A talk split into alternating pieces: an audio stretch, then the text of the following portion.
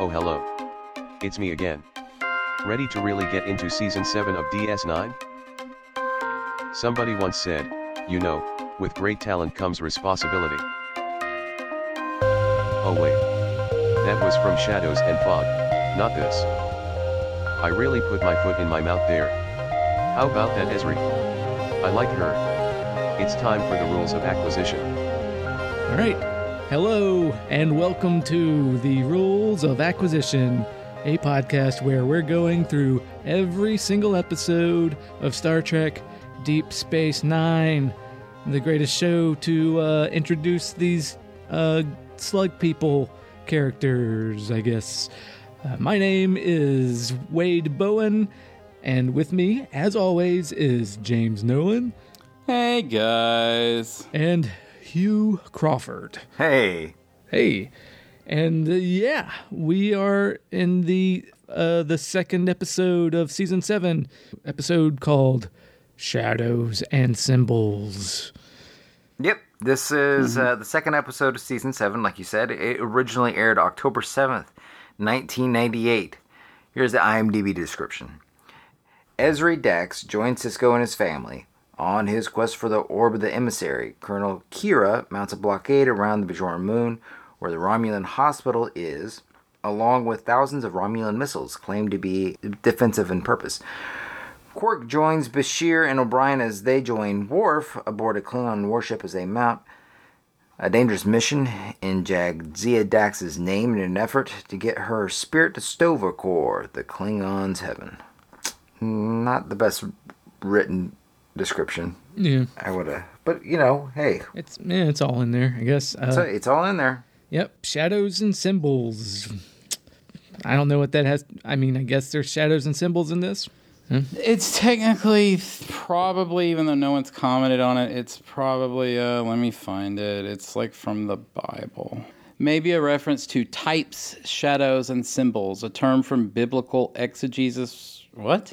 A s- term from biblical exegesis or from the Bible? Well, anyway, so it's it's it's some obtuse biblical quote, but it is it is a dumb title. It's the least evocative thing in the world. Yeah, yeah, uh, yeah. Exegesis of what? Because it's in, in- that just Of the means Bible? Yeah, I don't. That just means interpretation. No, yeah, I guess, but it's but usually exegesis is like an extrapolation if they're going to quote it, Right. referring to a hidden symbolic prophecy rather than explicit foretelling of the future. Okay. Um, Uh, way way yeah, to get a know. convoluted reference title. well, it, Memory Alpha has a link to it, and then I click on the link, and it's like to a GoDaddy page that says website coming soon. So I don't know. So Oh, sound, I'm all done. I, I end of my research, well, guys. that sounds a lot like these uh, weird biblical uh, symbols, and this is what it actually means. Text. Mm-hmm. I've gotten really into QAnon. I, I know what I'm talking about. No. You're reading- uh, The first scene in this episode is a continuation of the last scene of the last episode, which is basically Ezri Dax shows up and it, like immediately goes into like what her deal is. Yeah. yeah, what's your shit? Which I sort of appreciate that. And there's okay cards on the table. I like Ezri. I, I like. I think she's a fine character. She's I Mm-hmm. um because it's there's like no stumbling with her out of the gate because we know exactly who she is and what her deal is. Mm-hmm. Something happened to this character. She was on a a career path mm-hmm. and calamity befell her and now she's sort of like scrambling to deal with the fallout of it. Yeah. So it's sort of it's a person in in flux, right? Who's and I kind of I like that she's never like. I, I've often thought that like Trill host culture would have, would probably have a lot of people who are, or maybe even a whole culture probably built around people just saying "fuck all that shit." yeah yeah. I don't want a fucking worm in my belly. You know, like it seems like that she was uh, not not only unprepared, but maybe like a little uninterested. Right. in She it. says Oh, as much. totally. she says I didn't. Yeah. negative has a negative perspective towards Yeah. it. yeah, yeah, Yeah. yeah, She said she never wanted to be a uh, have a slug in her, and yeah, I'm. You know what? I'm like on the casting decision. It looks like oh, they just cast another brunette woman that's attractive to be the new deck. Oh no mm-hmm. no no no! I would have much rather had some stunt casting. Sure. I think if you get Rosie O'Donnell to do this in 1998, you have a much more interesting. Well, they they have a list of all of the stuff that there's a little bit. I, I will talk about like the origin of her, but like one of the things that Ira Steven Behr is like, well, we wanted someone like this and someone like this and someone with really expressive eyes, and he goes, and you know, young. Yeah. Oh, oh, my, my, my skin just crawled a little bit. Gross. Because when you have Yeah. Berman saying stuff like that, you know there's Yeah. there's certain things unsaid. Yes. Uh, Uh, but uh, you know what? You get you get somebody that was on Kids in the Hall. I'm ride or die, man. Mm-hmm. I'm there for it. I, I'm gonna go ahead and say full disclosure. Uh, Nicole DeBoer is uh, is is my is my is my is my jam. Mm-hmm. just in like her from a physical perspective. Mine uh, too. And I Yeah. So- yeah, most def- yeah. most definitely. Yeah, like, so, that doesn't I make mean- you so unique, James. Like No, I'm not. I'm like, saying no. I'm not. I'm not saying that I'm unique. I'm saying that like Oh, I'm just if saying, you like, want to it's say that I'm treating her biasly, I will. Yeah. I will cop to that. Yeah. Well, I will say though the other thing with like you know we we warmed up to Jadzia by the by the time she left we are like no this sucks she's great she's one of our favorites Mm-hmm. but it took us a while to warm up to her because they didn't know what they Oh, oh Terry Terry Farrell is not. well, a she great- got she she got a lot she better just rose. She fit into the role. Yeah, yeah. She fit yeah, into the yeah. role. and they didn't know what they were doing and they didn't know how to fit her into the role but right out the gate Ezri they have the the angle for her and she she locks in pretty quickly for me mm-hmm. and I'm here for it they should have got Fred Stroller Stoller to do her. You know that guy from. you know who I'm talking about, Yeah, right? yeah. Are you mad at me? A little bit. Could I give you like some singles from my wallet? If they got somebody just completely different, you know, yeah I, I don't know. casting This was, I, I would they couldn't have just one woman. That was one of the thing. Like that was Uh. by losing Jadzia, which was not intentional by anyone on the. I mean, nobody Sure. made that. No one from creative made that decision. right right So when they were forced, they were like, "Well, we ha- it has to be a woman because we can't just have one woman on the show." That's a good point. and so so they are sort of locked into that and then you know and young You're right. which i don't even know i don't even know. Superficially, she's like it's not that different, but if they make it work, yeah oh so ira steven behr only had one note to the writers room with ezri was that he wanted her spooky what does that mean? and all of this Spooky? sort yeah, what spooky shadows and symbols? Ooh. Well, and so all of this sort of that was his initial note, and they they say that there was a lot of issues in the writers' room with trying to figure out what he the meant. fuck that means? Yeah. Yeah, and pushing him to that. So so uh, like this is ultimately where they came from is that she didn't want it, she's not prepared, you know, and all of this sort of stuff. So they they definitely sort of that she's haunted by spirits and, and all of that kind of stuff okay. is sort of where they started from and thank god went in a different way mm-hmm. but yeah I, I so i yeah so that that's that was the starting point for what they wanted is they wanted her you know young and hot but spooky and i don't think they they didn't land on spooky I, it seems like they landed on manic pixie dream girl but Sure. Yeah. but that's okay she's. I would say that. I don't know. Yeah, i don't i don't not i don't mean to reduce her to that I'm I just think it's a saying that, little. like, I think. I think it is a little reductive to say that because No, she is. I think so, too, Obviously, but- she's a character that had. She's manic because she's had something like traumatic happen to her. Mm-hmm. Like, there's a reason why she's like frazzled and Right. But but if you it's a bit of a day. It is a bit of a Deschanel performance, though. yeah, like if you were if they were like, hey, I need a Manny. it is proto. She could have been taken into a casting call for. Uh, you know that kind of movie, and say, "Oh, hey Zoe, we're in the casting line again, huh?" You know that kind of thing. Or the other one. They're both like two. They're both manic pixie dream Yeah, girls. yeah, yeah, yeah. Both the Deschanel sisters. Oh, right, right.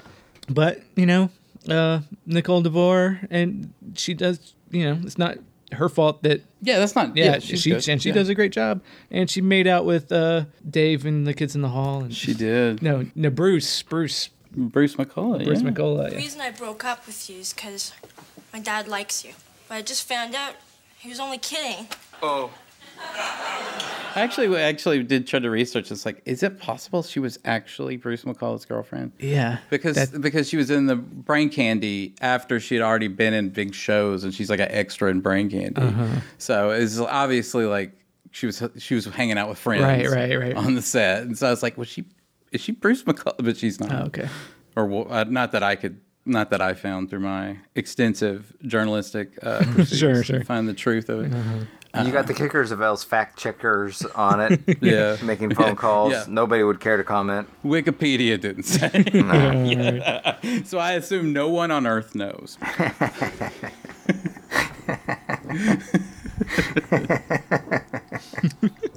All right, that's. Uh, where are we in this dumb fucking episode? I we're, we're not we're we're not anywhere. Uh, she shows oh, up okay. and she Yes. explains her whole deal. Uh, she was on the Destiny ship when they needed to get a new Trill host, and the symbiote took a turn for the worse on the way back to Trill, so they had to put it inside of her. The Destiny, which is also a series of books where she's one of the main characters, but whatever. Oh, does that what she goes back to her old ship to be the captain? Maybe I can't remember if she's captain of the Destiny or if that's just the name of the book series. Uh, I don't remember Who either. gives a- It's the name of the book that she's in. Yeah, yeah, yeah, It- yeah, but you know that's not. Hey, it's an alright book, but this ain't the time for that. The books. Oh shit! Get the fuck out of here, Wade. Uh, anyways, where are we in this episode? The cold open. Yeah, the cold open. She's going. the you know the Symbiosis Institute gave her some books and counseling, and uh, they're going to Tyree. You're, she's on leave like Sisko is, and she's like, "No, I'm just gonna go with you." Like you don't know where we're going. She's like, "I don't care." They gave her a pamphlet that said, "So you've been joined against your will." Yeah, right. what to expect when you weren't expecting. Yep.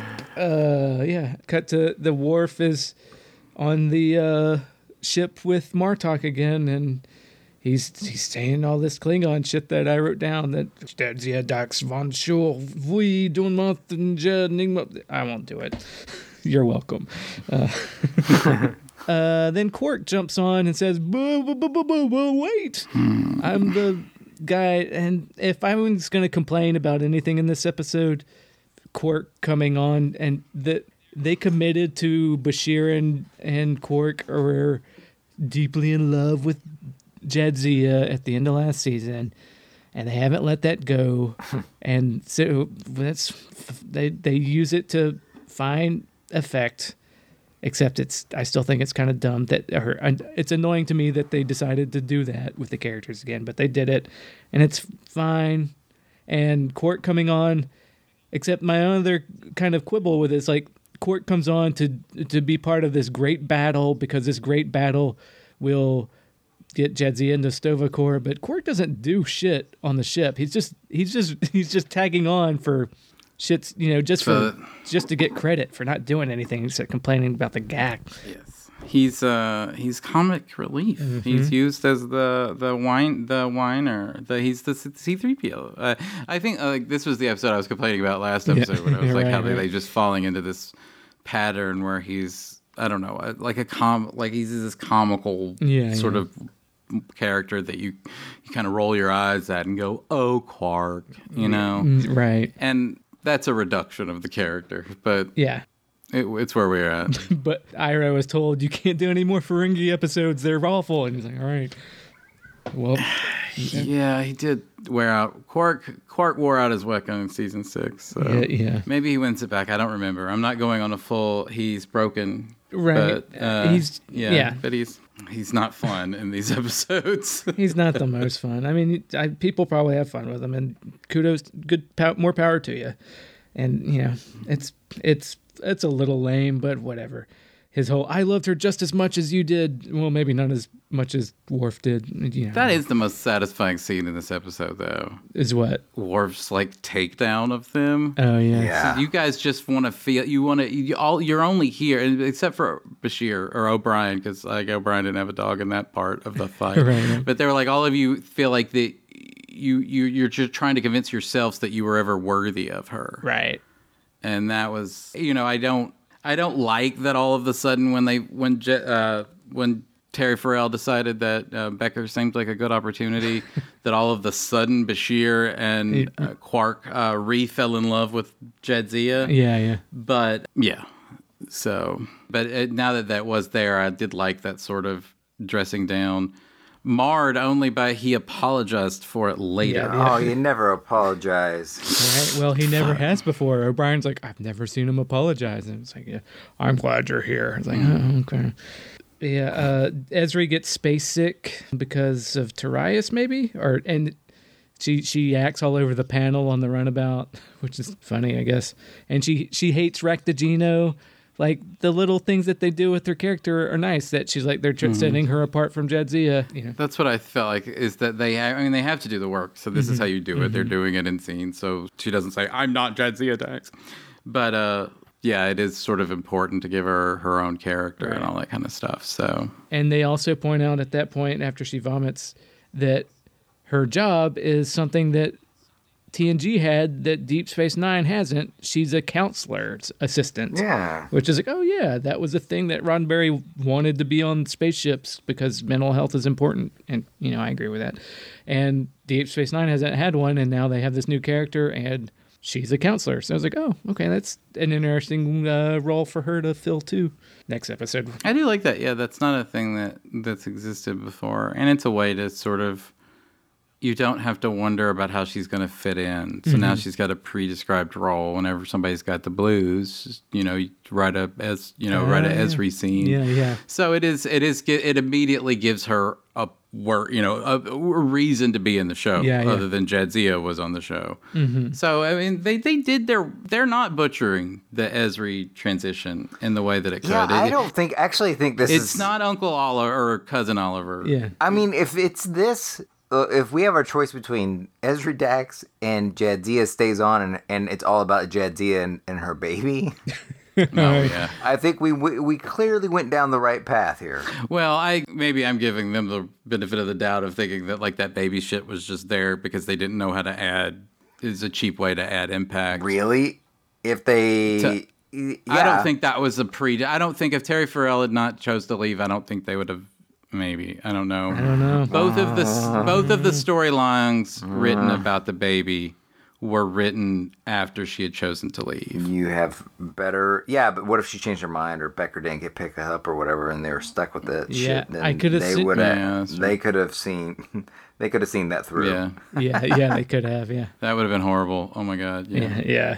So, I agree with you on that point. This is better than that. Yes. right, That, that was my only point. Yeah. that, like if Yeah, yeah. if if Yes. it's if I have a choice between that, yeah. yeah. Nobody's saying we're glad Jed Z is dead. Nobody take that, listeners. We're not saying that, but I do like seeing the difference, Mm-hmm. other than just stories about Curzon. I do like that. yeah, yeah, So uh, there are places they don't because I always said that the Trills are, are the most interesting alien race on paper, and they never really do enough. Mm-hmm. That's right. Or, or or every time they try to do it, it like why are you doing it this way? This is not the way, Right. you know. Yeah, but yeah. like, uh, yeah, it seems like it. But this is this is a good thing. They could have done this earlier. They could have done this twice. I don't know. Yeah, yeah. You know, like this is not a bad idea, and uh, it's it's unfortunate that because the show is so undiverse that they had to stick with a they had to keep a woman Yeah. in the role because it would have been nice to see a uh, a gender shift. Mm-hmm. Just like the relationship between her and Worf, or him and the male Dax oh yeah, and Worf would have been super fun. And space is weird, sort of mining Yeah. for ideas and stuff. yeah, yeah, yeah, Um, Maybe a shower scene. yeah. Oh yeah, Or just, Oh, yeah. or, or or like you know they have like a heart to heart, and he forgets. I don't know. I could picture a scene where he forgets that he's talking to the Dax, the worm Dax, and then at some point the male uh, Dax like holds his hand or something, Right. and Yeah. he gets he gets re- a residual Klingon gay panic. yeah. No, whatever, no, but, that's yeah. shower scene, dude. Dude, like they go in there and they're comparing two dicks to one, and I remember you only favored the one dick, though. Right, I, remember, I knew which one was your favorite and which one was my favorite. And you're like, you're a dude. This is weird. But so yes, that's great places they could win. But no, this is this yeah. is yeah for yeah, and yeah. eh, but we'll take this. we'll take it. They're- they've got the weapons on the moon of Derna, and we've got you know uh, Admiral Ham Sandwich showed up last episode, and he's a presence on the station. And Oh yes. Admiral Ham Sandwich is here, and This one, he's more angry because Kira's starting this blockade. And he's like, "You can't do this," and she's like, "Fuck you, I'm doing it." And this is where it hit me that Admiral Hand Sandwich just reminds me when he gets mad of Detective Scully from Brooklyn Nine Nine. That's what he sounds like, and I can't unhear it. yeah, I can't do an impersonation of that, but it's it. Trust me, it's pretty funny. type 3 and type 9 and 12 and 13. Those are all the diabetes I have. and so they got the blockade. Then they're going on Ty- to the planet Tyree with Sisko, and they've got uh, ionic radiation blocking the signals. I appreciated the technobabble reasons for why they can't just look for the orb down there. Yeah, they have to put their shoulder in, into that a little bit too. Yeah, you know, yeah. every once in a while, they still have to explain some stuff away. Right. But you know what? Like, I mean, it's again doing Discovery, I guess. I feel like just give me technobabble to explain why you're doing this stupid thing and I'll go with it. But they, and it's like, and some, They don't. They still don't do that in season two. they do a little bit and then but they'll do like just the most basic like you can't just say we're going to use the deflector array that's the beginning of every solution for every problem on a spaceship is you got to configure the deflector dish to do something but they just say configure the dish it's like well yeah that's that's everything but you know that's nerd corner and a different podcast i appreciate the technobabble here that's all i'm saying You don't know what you've got till it's gone. Wait. that's right. So they're they're crawling around uh, in the desert in their white robes. Their desert. Yeah, they they they're Assassin's Creed robes. Yeah, yeah. yeah, I I first off, anytime we have a desert scene, I always think about James's aversion to deserts and film and TV. Uh-huh. Uh, that that held up here too, right? Oh my god! Oh my god! This was a nightmare. Like that. Those sequences were a fucking nightmare because it's like I don't know. They didn't shoot it with any sort of.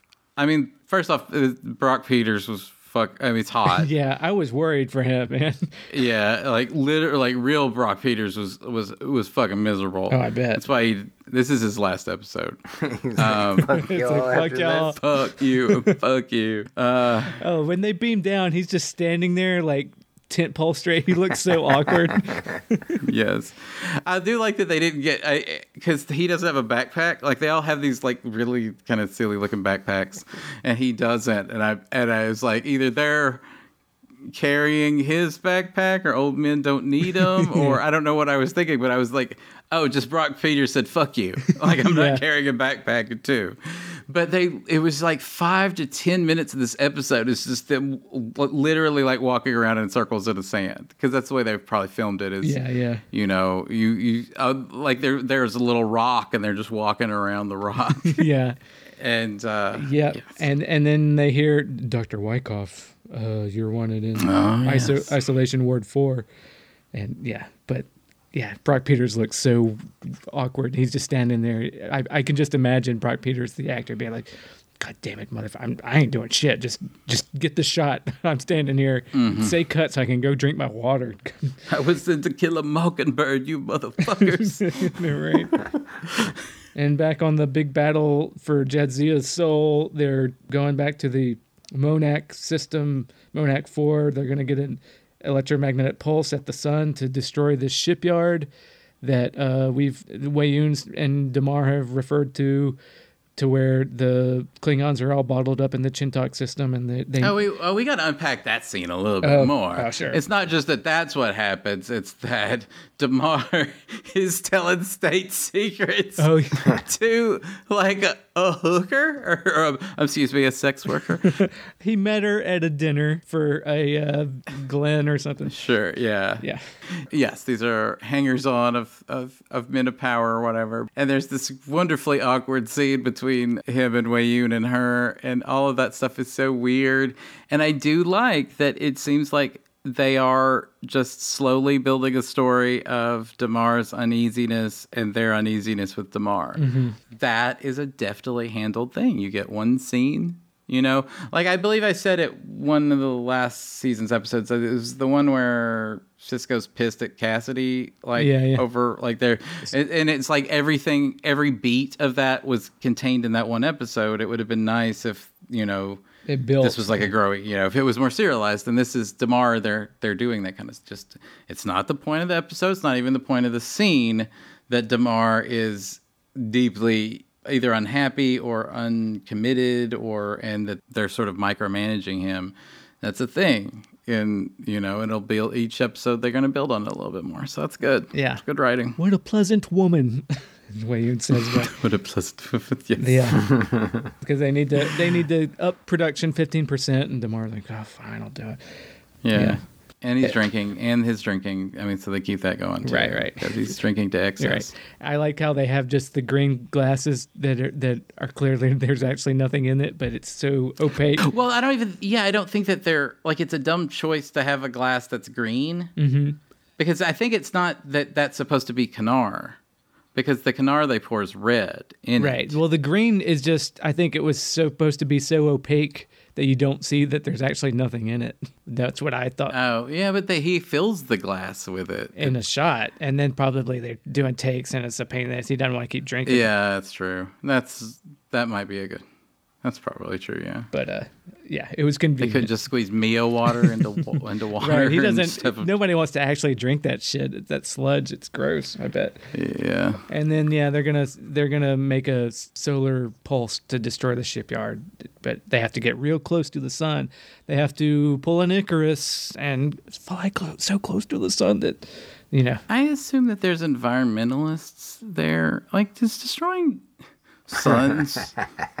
is that like a like? Is that like? I know they did it in another. ep- I think they do it in a TNG episode. I It's kind of like, is that like cool? Like, Well, we don't- You know, like even if in like human life doesn't die, you're still like destroying a part of like of a solar system or of oh a yeah, system. they they are yeah. Who's to say they're de- they're not necessarily destroying the sun, but creating a huge It's solar destroying the flare system, yeah. That yeah, you're right. It's destroying a lot of the system.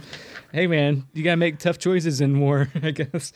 I, yeah, I, I, I guess yeah. It just seems like that was like they were real quick to to do that plan. Right. Well, we don't know that it takes out any planets other than the shipyard seemed to be like a space station or something from the seat Well, I assume that they they were in an orbit. yeah. orbit of a of a planet or some sort of rock prob- or some sort of heavenly body. Right. Somebody had to, yeah, something bad happened. Mm-hmm. yeah.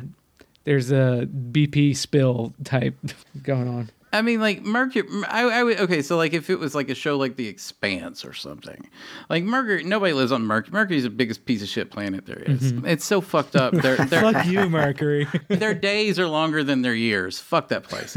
But nonetheless, like if if there was a if there were, if we were watching something that was solar system based and someone just willy nilly like no, then we'll blow up Mercury and it'll be fine. Like I feel like as a fan, you would kind of go what? Like that's whoa, what. You, whoa, whoa, whoa. Yeah.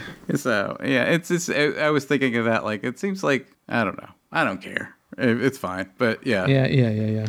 And then Kira and Odo are doing the blockade, and it's kind of like, well, I was hoping to have a long relationship, but I guess it'll be short and exciting because you're gonna get yourself killed by these Romulans and romance. Okay, Kira Odo. Did you feel like I wasn't? I don't remember this plot from when I first watched the show. I felt like they were testing her or something. It seemed like that the Federation was so hands off this situation and so unhelpful that it almost felt like they were testing Kira to see if she was like testing her mettle. Again, I think that you're giving them like a more credit than they're actually. Yeah, yeah, it just seems like it was all ratchet. It seemed like that it was. It's the Ross character's fault. It's uh, yeah. uh, it's, it's it's Detective Scully. Yeah. yeah. It just seems like he just doesn't give a fuck. I was, however, extremely into cocaine for most of 1986. Well, it, it it's political. Like the Romulans are a more valuable ally than the The Bajorans. The Bajorans, that that militarily. Yeah. The Bajorans are only important because they're near, near the wormhole, and the wormhole's not even there anymore. So you know, fuck the Bajorans, I guess. Pretty much. And maybe it be, I mean, you're right, but it seems like the way that they're framing it, it's almost like that he's in on it. Like he's not pissed at her for doing dir- dirty dealings on a fucking like with another country. Like at no point, even if he ultimately has to go along with it because of politics or you know practicality or whatever, he's still like they're t- like every time it's phrased, it's Kira and her boyfriend and these two as on the other end in the other section. So it it, it sort of throws the Federation in cahoots with the Romulans trying to do this relatively dirty scheme, but it, it makes the Federation look like they're compatriots with that. Well, it, I and yeah. it it's a strange it's a strange framing of the whole issue, and it's why I thought like, are they trying to pull a trick on her or test her mettle? Because the whole first episode's about how they're not getting along, or how they get along fine, and then she she steps over, and it seems like maybe and they make a big deal about just putting Kira in there, and Ross doesn't know her very well. That maybe all of that was the makings for just like I just wanted to see how you would respond when there's when you know it's her Kobayashi Maru. They want to see I what she has to do. I don't. I that never got the sense that they were deliberately testing Yeah, her. I, yeah. I didn't don't either, but I just felt like the framing of it was like, why would you frame the Federation as being so duplicitous here? But Well, I feel like I don't know. I just saw it as like they want to preserve the. They're the, they're trying to win a war, to quote uh, Jason Isaacs. Mm-hmm. So yeah, but it just in a real situation that that Ross would have been more angry Would he, though? to, with her too. Even if he didn't side with Kira, he would be very exasperated and, and frustrated with the Romulans. oh yeah, sure, sure. and sure. he seemed to be totally on board. yeah. Well, I, I, I, So- you, I, I blame Admiral Ham Sandwich Scully for that performance because he's Mm-hmm. yeah. I don't know. Probably thoughtless writing is probably well yeah that, yeah that too but yeah it didn't it didn't raise that issue with me but you're probably right to make it on uh, Mm-hmm. let's see yeah they've got 12 impulse ships and Are we digging in the sand yet? yeah well and then yeah they cut back and it's just them walking around in circles and Ezri throws the ball and it lands and and she's like you've gotten strange have you gotten stranger Sisko you've definitely gotten stranger and isn't She said, "This shit is bananas. It's B A N A N A S." Yep, that's exactly yeah. uh, and then there's no Vic in this episode, but they go back to Mercifully. yeah. I you know what I prefer Vic to fucking Mike Hammer. like, like, come on, like I know I know they've said that Odo loves noir crime fiction because he's the detective guy, but like these aliens being into Earth shit is annoying to me. And Mike Hammer, Early 20th century boomer shit. Yeah, yeah. Boomer obsession, like boomer shit. Kiss Me Deadly. Yes. Oh, you're a lot like Mike Hammer, and like you know what, Mike Hammer sucks, but you know that's just like my opinion, man. Well, there was that. Uh, there was that. po- That rage on Bajor, where all of the young Bajoran uh, people were got really into 1950s uh, liter- Sure, sure, sure. uh, American literature. Yeah, I, I think that was in a novel somewhere. Uh, somebody else tell us. oh boy, At least with Garak, you know, they built up his racism. At least with Garak, all of the shit he made reference to were, you know, fake shit. Right, right. That was a part of his culture and not just a part of our culture. So yeah, and they may have thrown away a line like, "Oh, did somebody? Oh, Bashir gave me these books that I like a lot," but it, it's still I think they did it was Shakespeare, though. But at least, Bash- I mean, Bashir's from Earth. uh, no, So- not- no. I mean like Bashir given Odo noir crime fiction or something. I don't remember. It's- Maybe it's better because Bashir at least is from Earth. Yeah, yeah, that's what I meant. Like maybe they threw it away with a, a human gave him the book, but Yeah. it's still. Mm-hmm. I mean, I I know we're humans, so they want to make references that us humans understand, but it's still kind of like, mm-hmm. all right, whatever.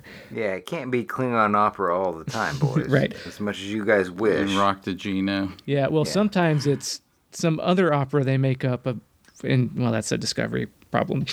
Never mind. Oh, I remember that scene. I watched yeah, that scene. you know the opera where they kill each other themselves after they do it, and it's a thing that the Federation loves to watch. Why would they ever do that? I don't know. But anyway. Uh, well, never mind. Uh, Quark is complaining about Gok. Uh, we get more D- Dr. Wykoff while they walk around in the desert. Dr. Wykoff, please come to Isolation Ward 4. Uh, Ezri throws the the ball, and he says, "This is where One I'm real taking-" quick with Quark, he's bitching about Gok, but he specifically he says that the people, the Klingons in the mess hall, agree with me, which was very much that uh, who's that uh, fucking alt right asshole Jacob Jacob Wohl who always tweets, "I'm at a hipster coffee shop," and they're all talking about how Trump has fixed the economy. Yes. You're right. like it seemed like Quark was doing that shit. I, well, I was at, I was hanging out with Klingons, and they hate Gok too. Yeah, yeah. And there was some sort of incident in there because then Worf comes to. That's when he has the apology scene, and they're like, "Oh, this isn't about what happened in the mess hall, is it?" It's like, "No, I just want to tell you." That I love you boys, and Martok told me I'm a dick, so uh, here's my apology. Mm-hmm. She all liked y'all, and I was jealous, and you know it's fine. Mm-hmm. And then we cut back to Tyree and I, I like that scene. I mean, I said I, I didn't like it that he apologized because it is a sign of weakness, and we shouldn't apologize. Welcome to Hell World. You got to fight back. right, always be punching. I do like the idea that Jadzia changed him. Yeah. And that's probably uh, James always defends Worf. That's my thing for this is that like that you still see that Jadzia is still changing him, and I like that about it. yeah. That for going forward, they they tease it at the end of this, but going forward, I'm I'm very pleased that Jadzia's death isn't treated as a that, that there's a real legitimate death. Mhm. There is not, yeah, that that there is a closing of a book for Worf, and that's not reopened by Ezri Dax. So Yeah. And then digging in the sand for, and then they find the orb box, and then wow, he has a vision, and he's Benny Russell again. does this cheapen Far Beyond the Stars? Uh, it no, for me it didn't. It doesn't for me either. I know we kind of it got brought up before. Like, does this retcon Far Beyond the Stars is just a Pa Wraith vision? But for me, it doesn't. It still could. That is still could. The prophets and the Pa Wraiths are just tapping into the same thing. I didn't see that episode as being Pa Wraiths necessarily. Memory Alpha doesn't either. I don't get that though. Like- it seems like it's being. I don't know. It seems like that. Ira Steven Behr wanted to like. I don't know. I don't. I don't. I doubt that it because it's two different situations. I don't see it adding too far beyond the stars, Right. or even really well tying it into the where Sisko is now. Like it's just a different thing. Yep. That I guess the Pa Wraiths sense that at one time the prophets did this and they used it to a negative effect as opposed to a positive mm-hmm. effect, even though it didn't strike me as a positive. I mean, I get, I get the, you're an inspiration to people because you're you're an inspiration to the past, which is basically the point of Far Beyond the Stars, which is a strange point to land on that. You you exist because you're an inspiration to the to to Africanism African Americans past, but to use it here as if it's a thing, it's a reality to be rejected. It's a temptation. Well, the way I see, Or something. The Far Beyond the Stars is him learning a lesson about like you have to follow through for what is right, and also you know that's kind of the lesson where he's thinking about quitting the Federation, Mm-hmm. and then he learns that you have to follow through for like what's important. You know, like uh, it's mostly probably that just like.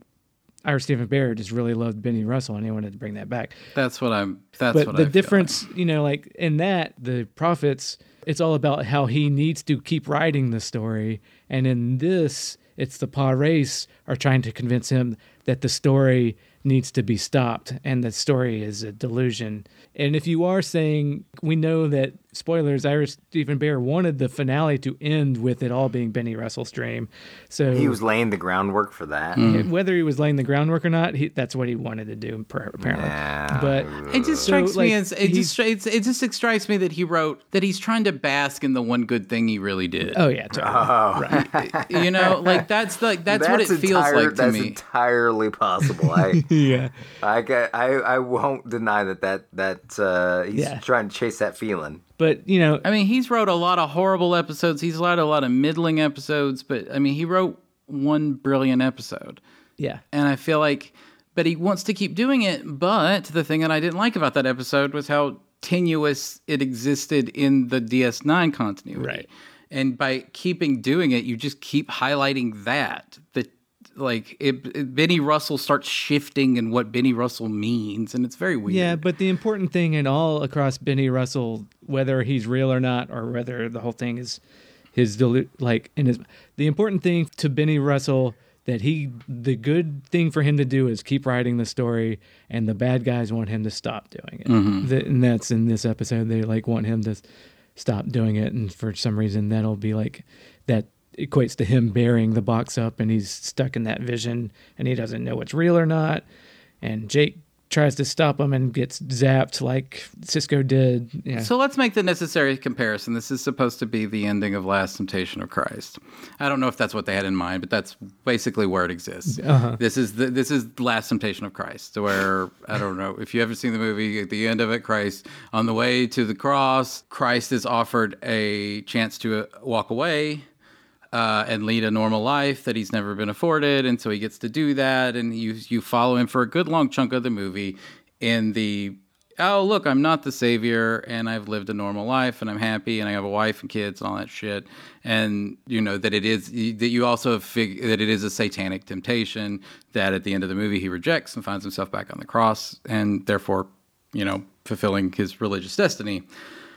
It's very similar but the temptation is to a character that I don't know, like the Pa Wraiths are pretty shitty at this. Is what I think my point. like if they were going to that's not a temptation like right like paint over the wall so that you're not persecuted in the 1940s like he could have had a temptation where he just sees his son or if you keep on this path you're you know like fuck like you're gonna be you, you know Right. you'll die whatever and it just seems like Yeah. they, they could have actually tempted him with wanting there's legitimate reasons not wanting to be the bajor's god there's a legitimate like I could think of a thousand reasons why I personally wouldn't want to be Bajor's god. If uh if say if Bajor Satan was trying to tempt me, he would do a better job. Right, but it's not even that tempting Sisko. They're trying to convince him that he is Benny Russell. Yes. and that uh, the whole thing with the emissary and the prophets is a delusion. Mm-hmm. And if I don't know, But there's no stick to that too. There I mean other than like I guess that hey Benjamin Sisko, if you lived in the 1940s or 50s and were in an insane asylum and you stopped writing the story, we would let you out of the insane asylum. It's just awful. It's, it's awful convoluted. I, I, when you put it like that, but I, that's not. It's uh, like I don't mean it. The Pa Wraiths, you know, work in mysterious ways. Yeah, yeah. They're just, you know, it's like they're gaslighting him. That's what they're doing. Yeah. They're trying to convince him that, you know, everything's a delusion and he's stuck in that. Yeah. Yeah. Are yeah, we- no, maybe that. Are we at the end of this episode where he talks to his mom? Not quite, because there's more black. Well, I just wanted to point out that if I were going to be the dick that uh, says Avery Brooks goes over the top, the Benny Russell and the uh, insane asylum stuff is like, yeah, okay, Yes? he's he's he's acting for the stage, not the camera in there, and I'll just put it that way. If I don't finish my story, if if Captain Sisko doesn't open the orb box, then he cannot contact the Uh, like if I were seeing him on Broadway doing that, I'd be like, oh my god, fucking Avery Brooks is, was fucking amazing in that play. But the camera really, you know, blows everything up, and it feels a little over the top sometimes. Yeah, it would have. Yeah, it was a little. It was a little overheated. I also think that it highlighted that um, though a, a, a striking looking man in real uh, without makeup on, that Oh. Damar is not the best actor.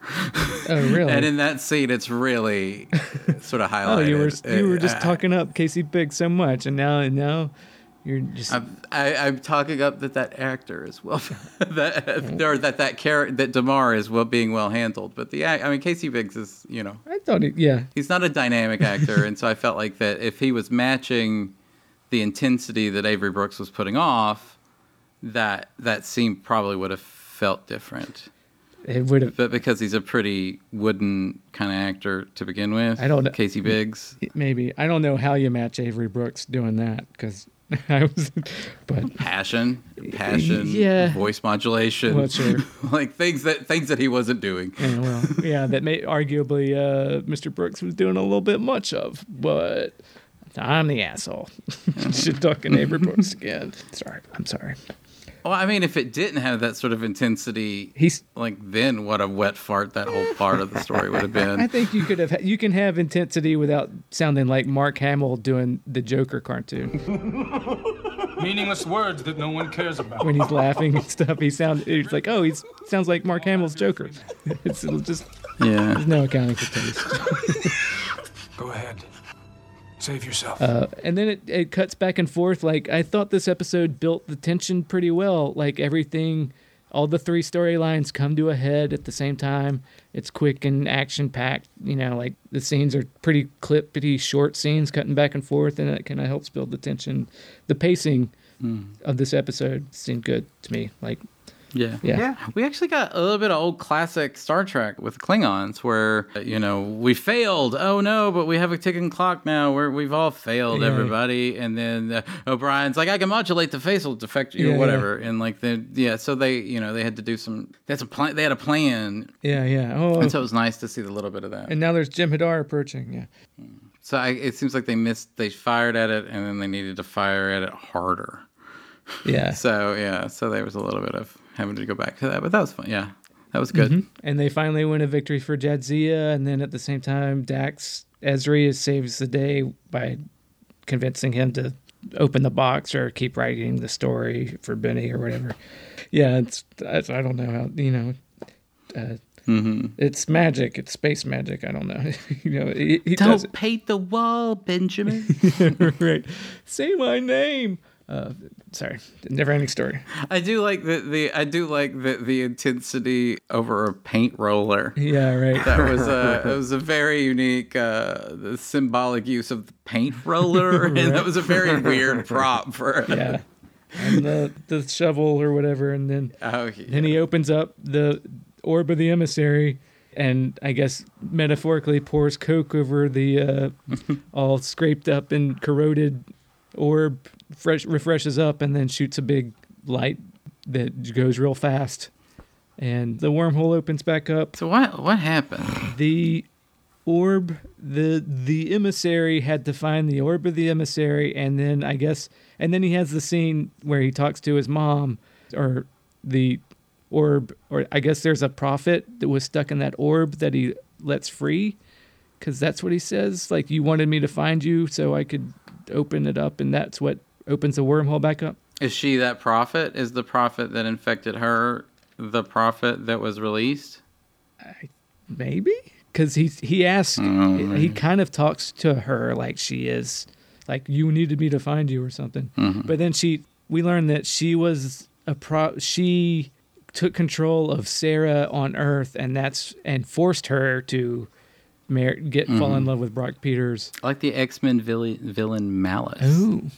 Who was non corporeal and took over various characters on the show or in the X Men. Yeah. And so we learned that and that that was a thing for me remembering season 7 is like oh shit Sisko is part god because his mom was a prophet. It's like, well, I'm part God on my mom's side. right, except he's not really. I mean, he is and he isn't. Like she's not his mom was a real woman. She was just possessed. Like in my memory, I thought that she didn't exist at all except being a prophet, but she was a real lady that this prophet said I shared her corporeal existence with her for 3 years to get knocked up, I guess because it that was had to happen for whatever. I, I get the. I, so he's not completely genetically, he's probably completely human, but you know, spiritual magic. Then why is he important?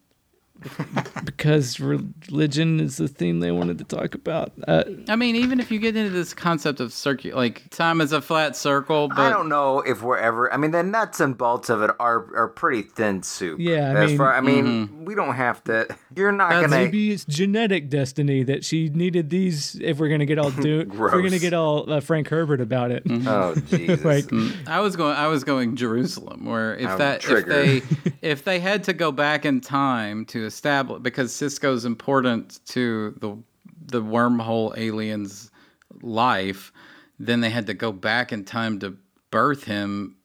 I don't know. It just seems like I don't know what was the original cause for the need. Right. but it's just that it needed to be. Yeah, that's very Jerusalem. It is because that's what it. Because time is a flat Mm, circle. because that's what it is. Uh, and Yes. it did introduce an interesting, uh, like Sisko up until like in the last season has been like I I believe in the prophets and they have what's best for me in mind and kind of, and now here he's like, what the fuck? This is like this would be a great point for to introduce him being like. Wait, man, y'all fucked with my life. I don't know if I trust you, prof wormhole aliens anymore.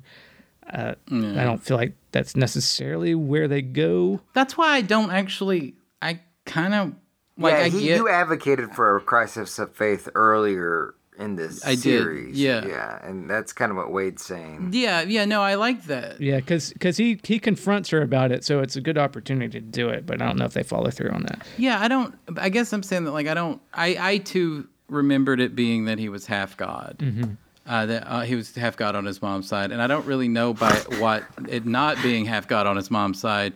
What does that why make that little aberration? What does that change? S other than that he now is manipulated to be born instead of being. Because I think it would actually be interesting if he's half god. Because again, it's not a god; it's an alien with power, with powers right, right. unforeseen. So it's it's a very Star Trek concept. You have beings with great power, and so if he finds out he's a half alien by non-linear beings Yeah. to fulfill it. That he was born to fulfill a destiny. I mean, that's. I mean, if you're gonna like, I that's Hercules. That's uh, Right. that's other. I mean, there's lots of half gods. It's so. QAnon angel DNA.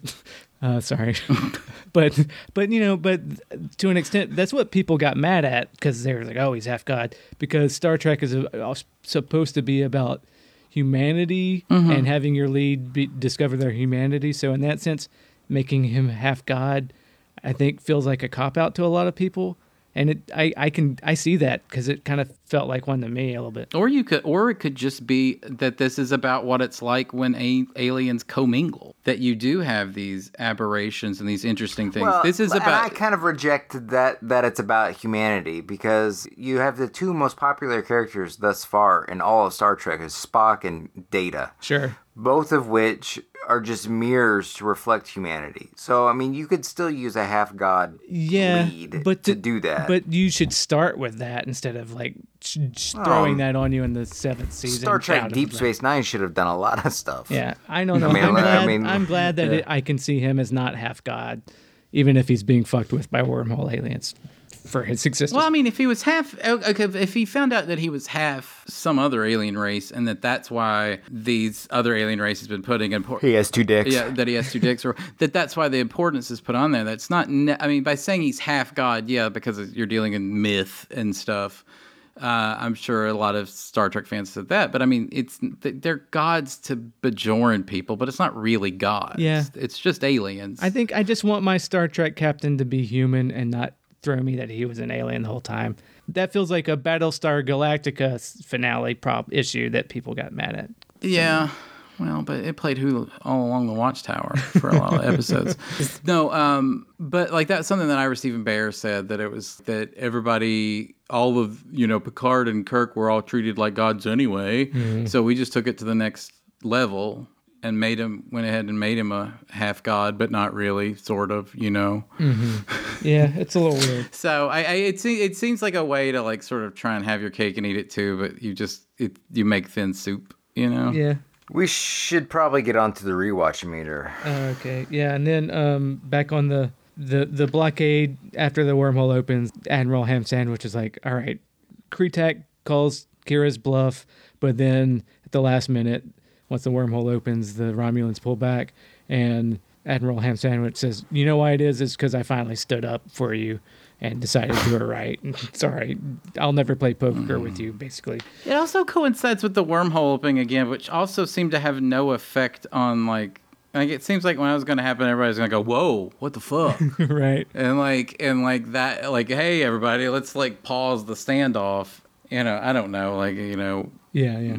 We everybody got distracted because 9-11 happened or something. you know, like some big event happened that erased everybody's pre-intentions. Yeah. Like I guess I'm saying that it looks like that would have been better than uh, Kira got her gods back. You know, it seems like that would have been a bigger impact on everything. Right. I you know yeah I was just, I was assuming the Romulans if they said something like yeah the Romans Romulans were freaked out by Kosst Amojan being cast out or whatever Mhm. or you know it spit out Romulans were really big on Kosst Amojan. yeah or like or you know they're they're like Romans right so there was an omen a portent in the sky and the you know and they're shit the the wormhole coming back is a big deal so maybe if they're like well let's back off so Mhm. while we see things cool down Yeah. but you know anyways everybody gets what they everything resolves and then Sisko shows back on the station and they're like yeah yeah yeah and then it's like hey new dax who dis Yeah. and and then Worf is like oh no fuck this and i want to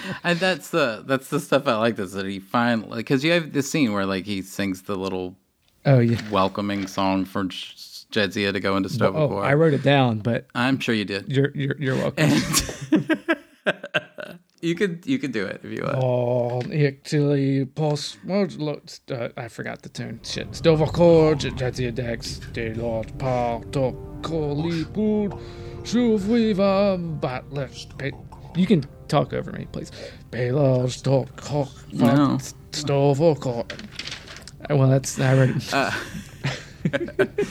so anyway, um, like that's a thing that like so he gets over her. You know, he's done, Mhm. and then you have to have this like when she comes back in. That that I like. Yeah, we aliens are weird. Yeah, you yeah. know this shit. This should be weird, and they're facing things they wouldn't have had to face before. So, yeah, Yeah. Mhm. And yeah, we'll deal with more of that next episode. I think. All right. Yes. What do you guys think? We think? do have a de- we do have a death of a character that we or, or a death happens off screen between now and the next episode. Weyoun Five dies. Oh man. So this is the we last hard- we hardly knew thee. Oh. last time we get to spend with Weyoun Five. What do you guys put this on your uh, rewatch meter? Uh, where'd I put the last one? Eight. Eight. Uh, I'll put this in an eight too because it's the second part of it. Yeah. We all doing that, James? Or you just gonna put it at seven? Yeah, I can't I can't see me think, like I don't. Yeah, I'm gonna yeah. put it out of out of five Oh, you're going 'Cause I- down. because I lose interest Okay. over time. Sure. That's just my nature. My rewatch. Fair enough. We're- uh, yeah. All right. Well, you guys want to take a quick guess as to what the people of IMDb thought of this episode? All right. Let's see. I rated it high last time, but I think people don't like. People got mad at Sisko being half god or almost half god or however you want to dissemble about it. So I'm gonna go seven point eight because it's still the second part of a two-parter. I'm gonna go exactly with the rating from the last episode, so seven point six. It's a seven point nine. Oh, Ah, yeah. There's, the fickle nature of fame. Yeah. I guess. I mean, I guess there's more like Ezri Dax is a character in this episode where she wasn't in the last episode. So I guess yeah, yeah. Maybe there's a there's a little bit of you know people are happy to have uh, A Dax their nice back. new friend. Yeah, Yeah. their nice new friend Dax back. So yeah, that makes sense. Mm-hmm. All right. And I guess shit happens, so it's a big. I mean, you find out like a major thing. Hey, everybody, Sisko's a sort of ha- sort of a god. Right, right. so, uh, so I mean, I guess that would be a. People always rate higher the big episodes. yeah, yeah. All right.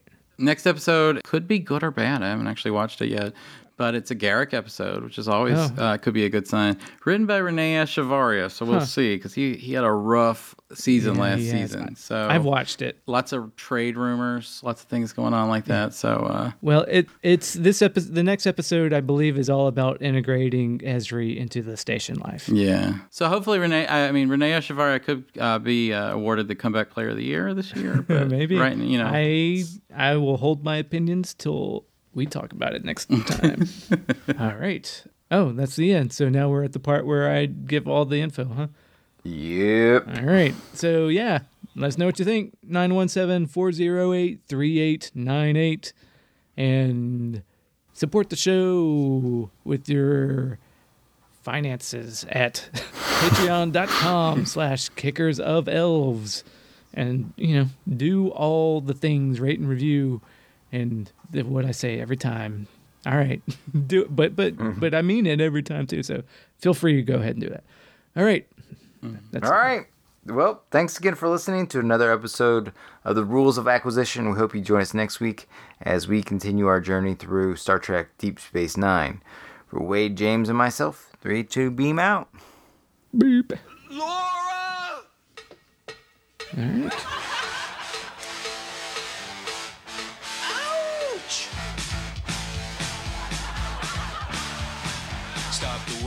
We broke up. I'll get my records, then I'll get off. Love leaks out a crack in my head. She broke up and left me for dead. A real tear.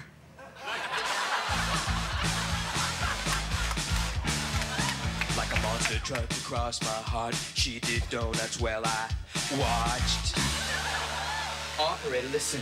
If you won't cut in, will you at least tell me if she's talking to another guy? Gonna shave my head, start again, join the army, move to Spain. Country and Western music? I understand it now. So, Well, well, anyway. well,